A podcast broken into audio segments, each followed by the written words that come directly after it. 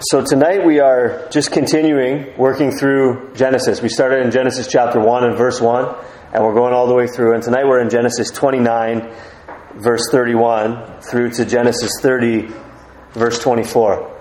And this is, a, let's be frank, a pretty wild section of text. There's a lot of family drama going on here, there's a lot of complexity going on here. What are we to make of it all? What is the purpose of this section of text.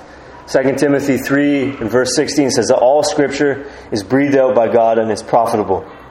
So this section is breathed out by God. How is it profitable? There are at least two sub ideas in this section of text. One is the deleterious effects of polygamy.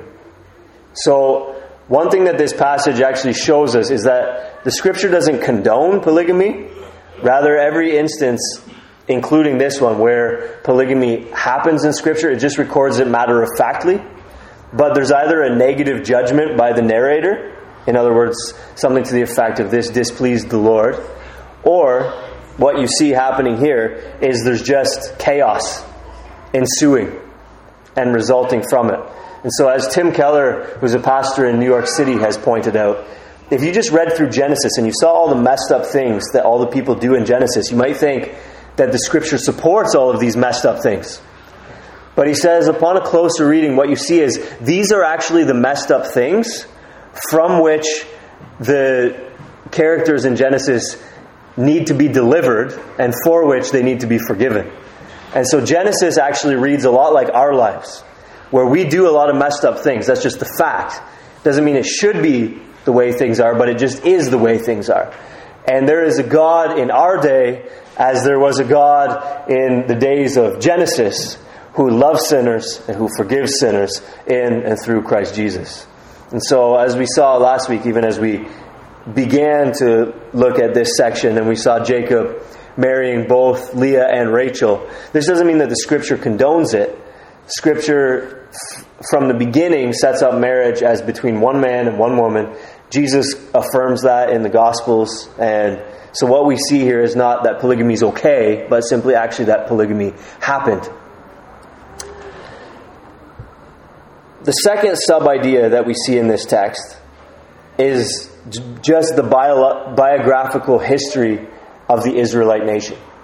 These sons of Jacob, coming from these four different women, become eventually the 12 tribes of Israel.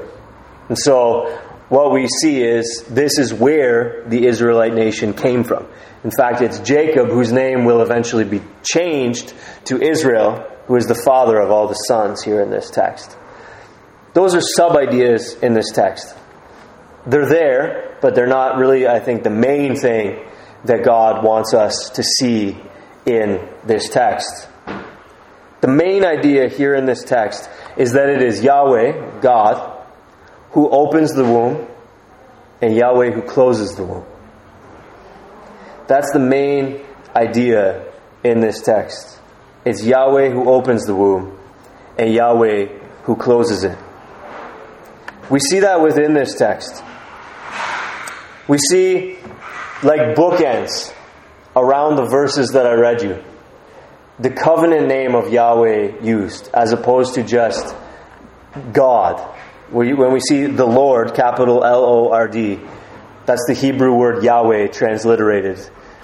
Um, well, transliterated is a simple way to put it. Basically, that signifies the Hebrew word Yahweh. When we see God in this text, it's actually the word Elohim. And so what you what you see is early, early, early in the pages of Genesis, Elohim is used more often, and then God eventually reveals himself to his people as Yahweh. It's a more personal name for God. And so the way that you might you might talk to people of different religions and they might talk about God, but they're not necessarily talking about Yahweh. Right? There's a recognition of a creator being. What you see is that in Genesis 29:31 we read when Yahweh saw that Leah was hated, he opened her womb but Rachel was barren. It's used, God's personal name is used in verse 35. And she conceived again and bore a son and said, This time I will praise Yahweh. But then it's not used again until Genesis 30 and verse 24. She called his name Joseph, saying, May Yahweh add to me another son. Throughout much of this text, it's just the personal name God. But what you see is there's a recognition in Genesis 31 by the narrator that it's Yahweh who opens Leah's womb and Yahweh who, who uh, causes Rachel to be barren, withholds children from Rachel. And then what you see is Rachel's recognition of the fact in Genesis 30 and verse 24. So those are bookends to this event. Then you see Jacob's rebuke of Rachel in Genesis 30 and verse 2.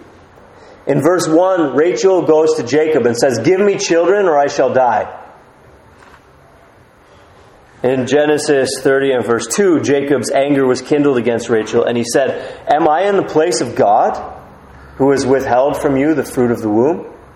The implication, obviously, is it's the place of God to give children, not the place of a husband to give children. And then we see this interesting incident in verse 14 and following. In the days of wheat harvest, Reuben went and found mandrakes in the field and brought them to his mother Leah. Okay, let's pause there. Apparently, mandrakes were considered to be not only aphrodisiacs, in other words, making people a little more interested in intimate things, but also they were seen as aids to fertility. And so this was sort of the value of the mandrake. So Reuben is probably just a little kid. He doesn't really know what he found. He just found something, as my, my sons would say, we found something cool. And so he brings these mandrakes.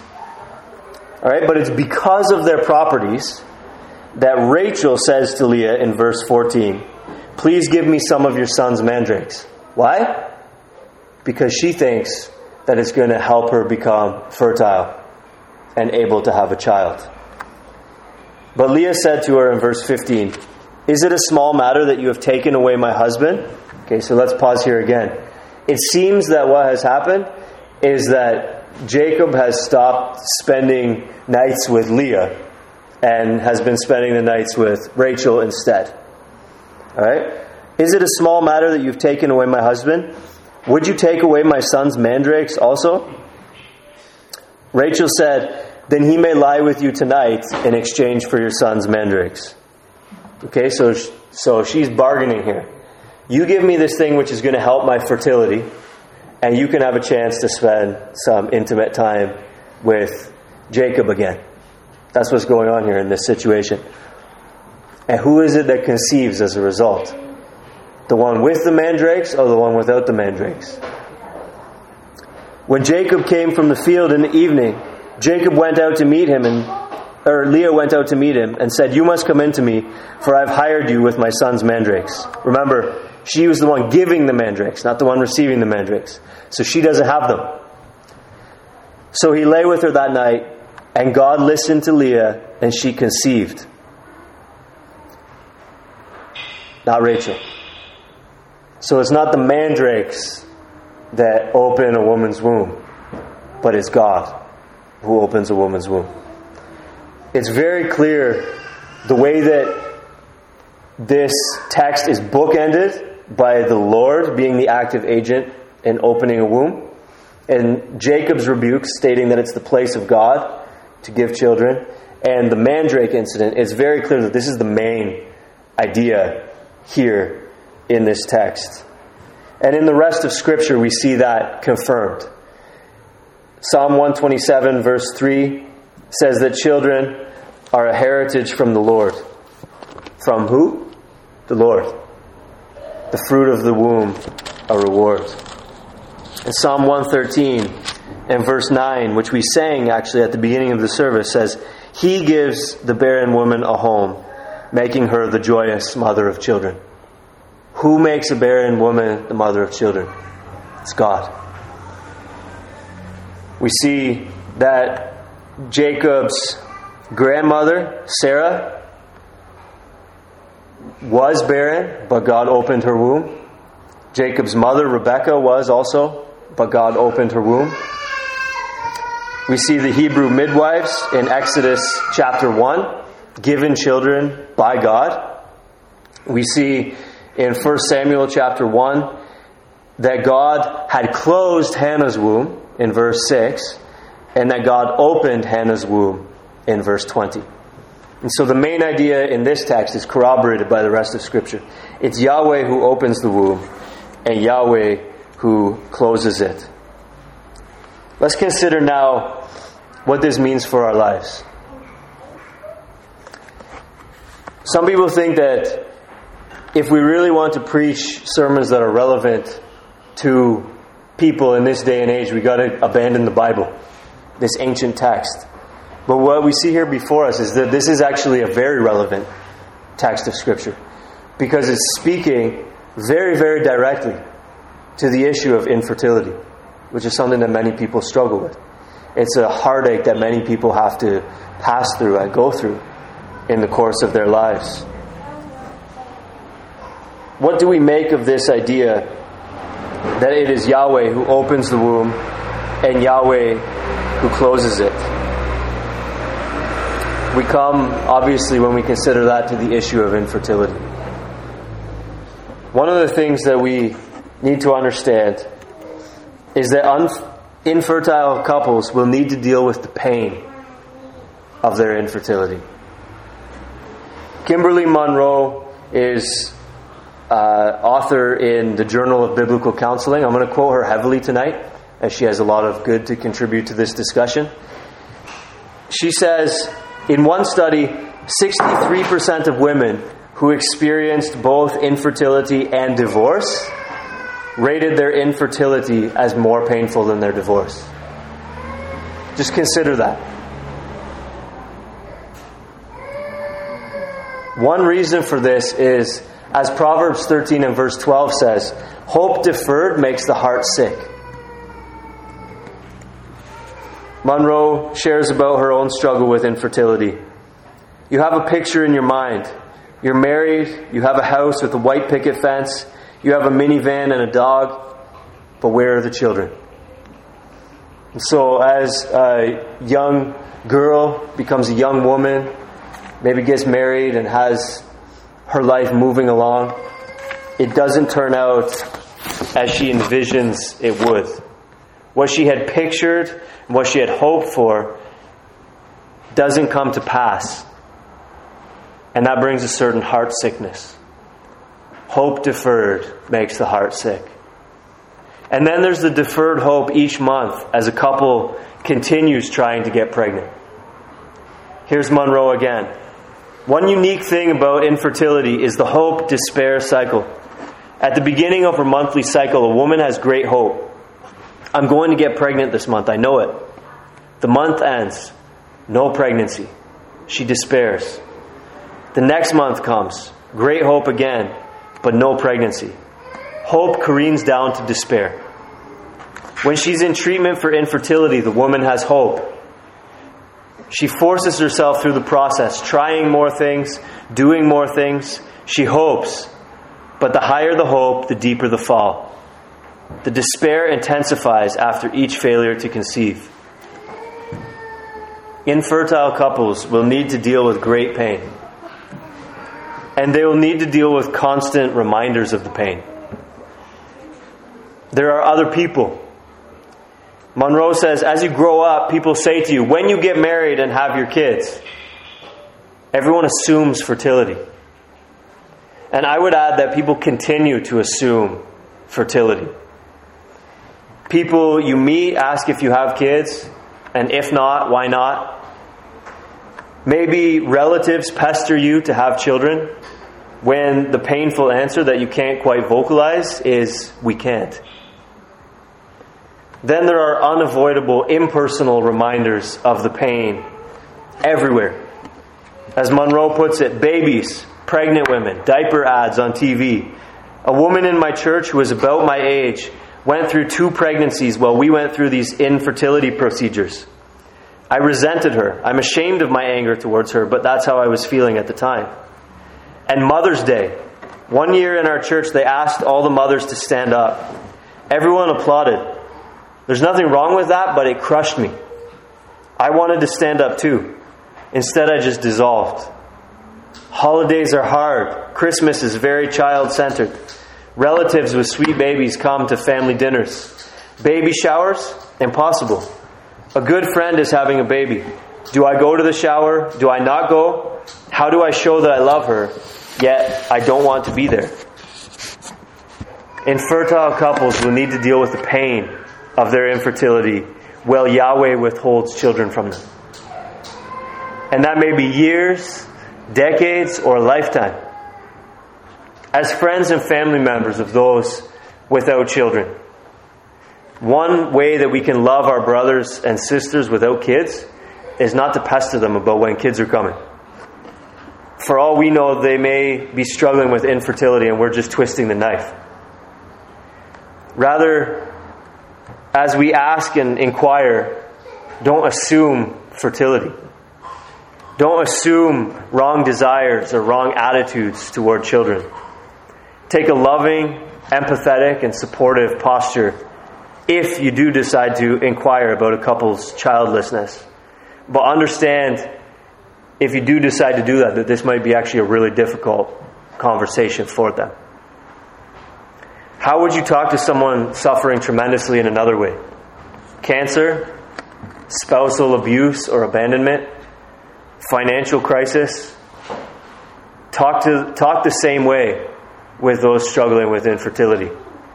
Tenderly, lovingly, supportively, thoughtfully. Be quick to listen and slow to speak. Infertile couples will need to deal with pain. Infertile couples will also need to deal with related decisions. Monroe asks, How long are you going to try this? How many cycles are you going to do? How long can you stand it? Then there are ethical issues. What are the options? Use donor eggs? In vitro?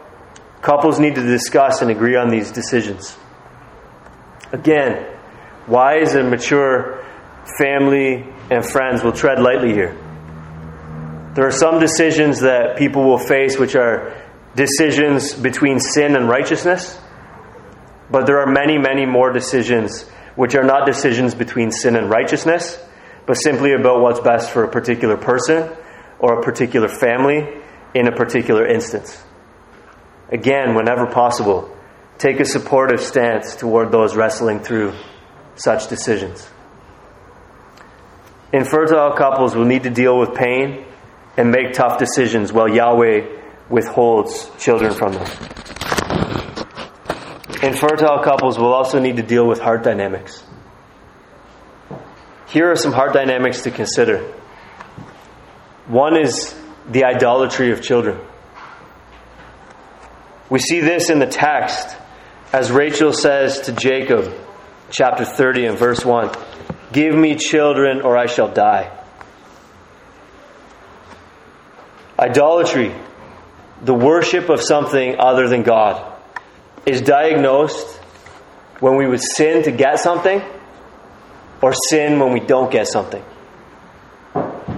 Idolatry is also diagnosed when we feel that we need something other than God in order to be happy. And that without something other than God, we can never be happy. Idolatry is diagnosed when something other than God makes life worth living. And that's certainly what's going on with Rachel here in this text. She's saying as much. Life's not going to be worth living if I don't have kids. It may be hard to hear, especially when dealing with the legitimate pain of infertility. But infer- infertile couples may become idolatrous too. Will you be satisfied with God and what He sees fit to provide for you, even if that doesn't include children? Consider it, brothers and sisters. And along these lines, you might be tempted to question God's faithfulness. Is God really faithful? Is His faithfulness great, as we so often sing? Listen to Kimberly Monroe again. One day I thought, God has so many promises for us. But one thing He didn't promise. Nowhere in Scripture did He promise me a baby. He has not let me down. It's good to desire a baby, but I cannot demand it of Him. Children are a blessing, but they're not promised to us individually. You do not receive blessings because you're a good person or because you earn them. They just come. That was a revelation to me. When someone gets better from a sickness, it's better to say God is gracious rather than God is faithful. When somebody gets a job, it's better to say God is gracious instead of God is faithful. And when somebody has a baby, it's better to say God is gracious than God is faithful. This is because God hasn't promised you health. God hasn't promised you work. And God hasn't promised you children. And God's faithfulness is God's promise keeping.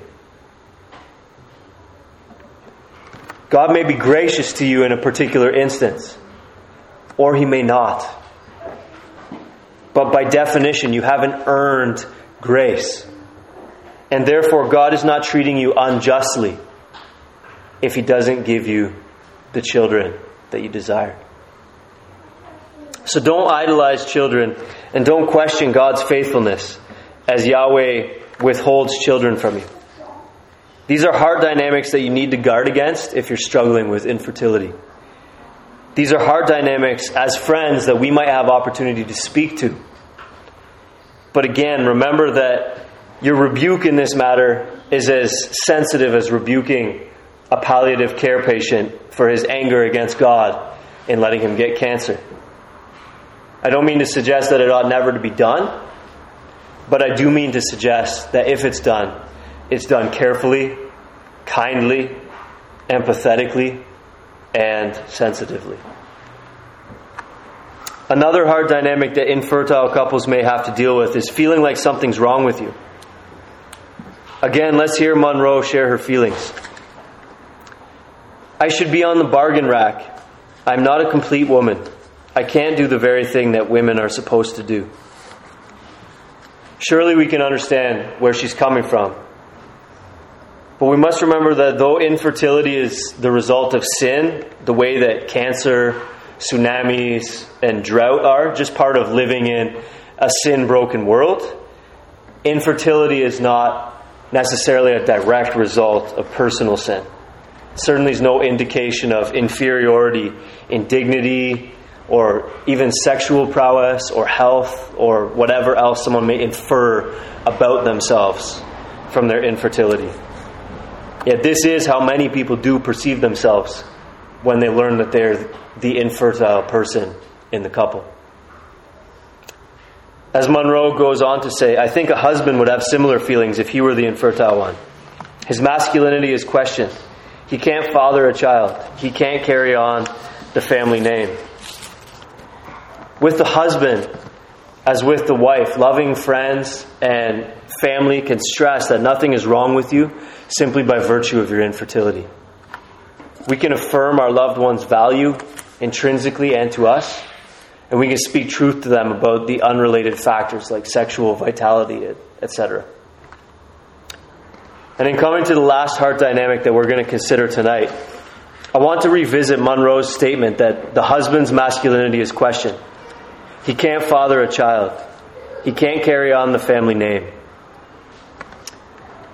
This way of thinking, if it appears in our minds or our hearts as we struggle with infertility as men, ought to raise a very important question. Whose name are we living to propagate?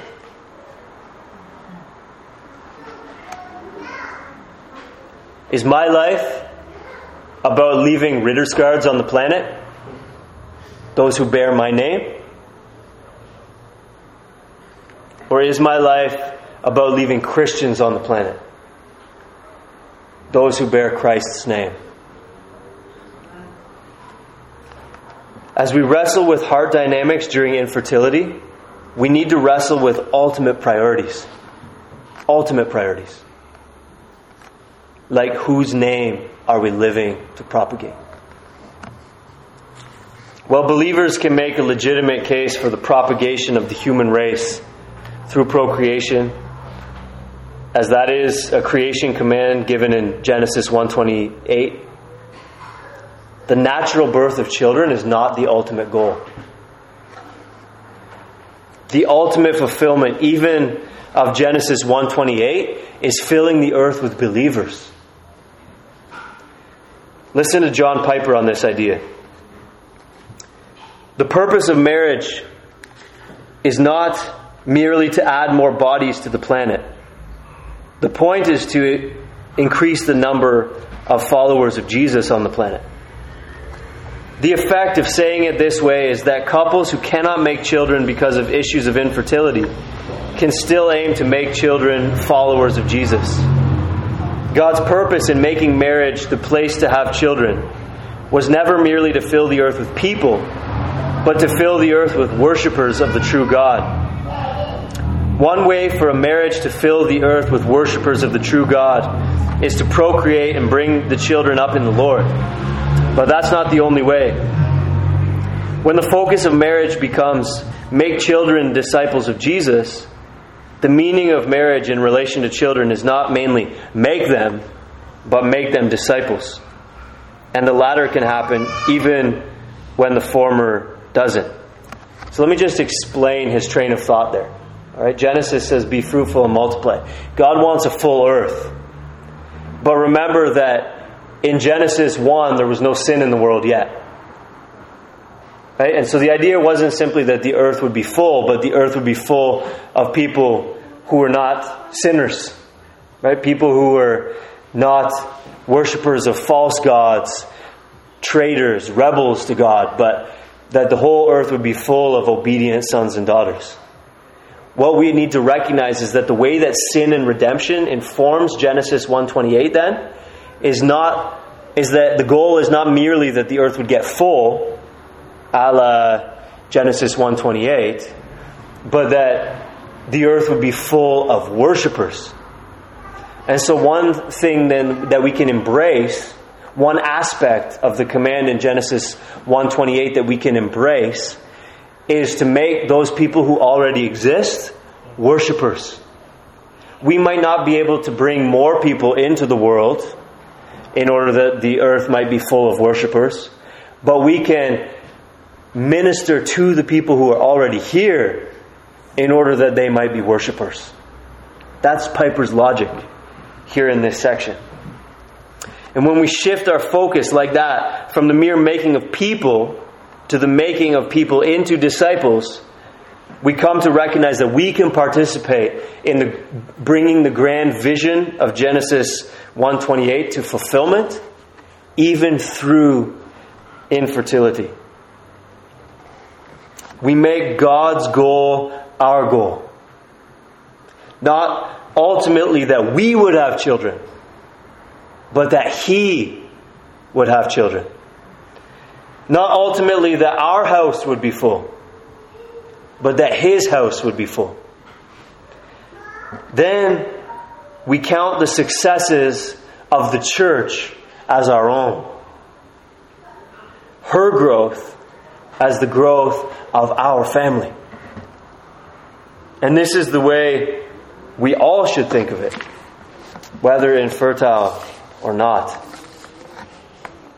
Jesus says in Mark chapter 10, verses 29 and 30, and listen carefully here Truly I say to you, there is no one who has left house or brothers or sisters or mother or father or children or lands for my sake and the gospel, who will not receive a hundredfold What's going to come next? Anyone know it? In heaven? That we give up everything here and then in heaven we get a hundredfold? Listen what comes next. There is no one who has left house or brothers or sisters or mother or father or children or lands for my sake and for the gospel who will not receive a hundredfold now in this time houses and brothers and sisters and mothers and children and lands. And he adds, lest we get into the health, wealth, and prosperity gospel, he adds, with persecutions. And in the age to come, eternal life. How can you have a hundred mothers, a hundred fathers, a hundred houses? The only plausible interpretation of this verse is that Jesus is speaking about the church. This does not literally mean that every mother in the church is literally our mother, or every child in the church is literally our child. But it does mean, literally, that we are a real family. And though God has not promised to build our individual families, God has promised to build His. God is building a family of people who have come to Him by faith in Christ Jesus, to be forgiven of their sins, to be adopted as sons, to be born again to a living hope. God has promised to build this family, the church. God has promised to fill the earth with believers. Don't believe me? The earth shall be full of the knowledge of the glory of the Lord as the waters cover the sea. Habakkuk 2:14. This is what Genesis 1:28 was always ultimately aiming at. That the earth would be full of the knowledge of God's glory as the waters covered the sea. And God is bringing that to pass not necessarily by adding children into your family but by adding children to his family.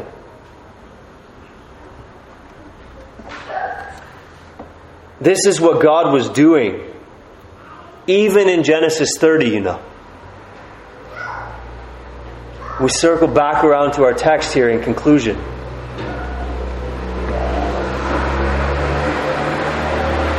God's ultimate goal was not to build Rachel's family. God's ultimate goal was not to build Bilhah's family, or Zilpah's family, or Leah's family.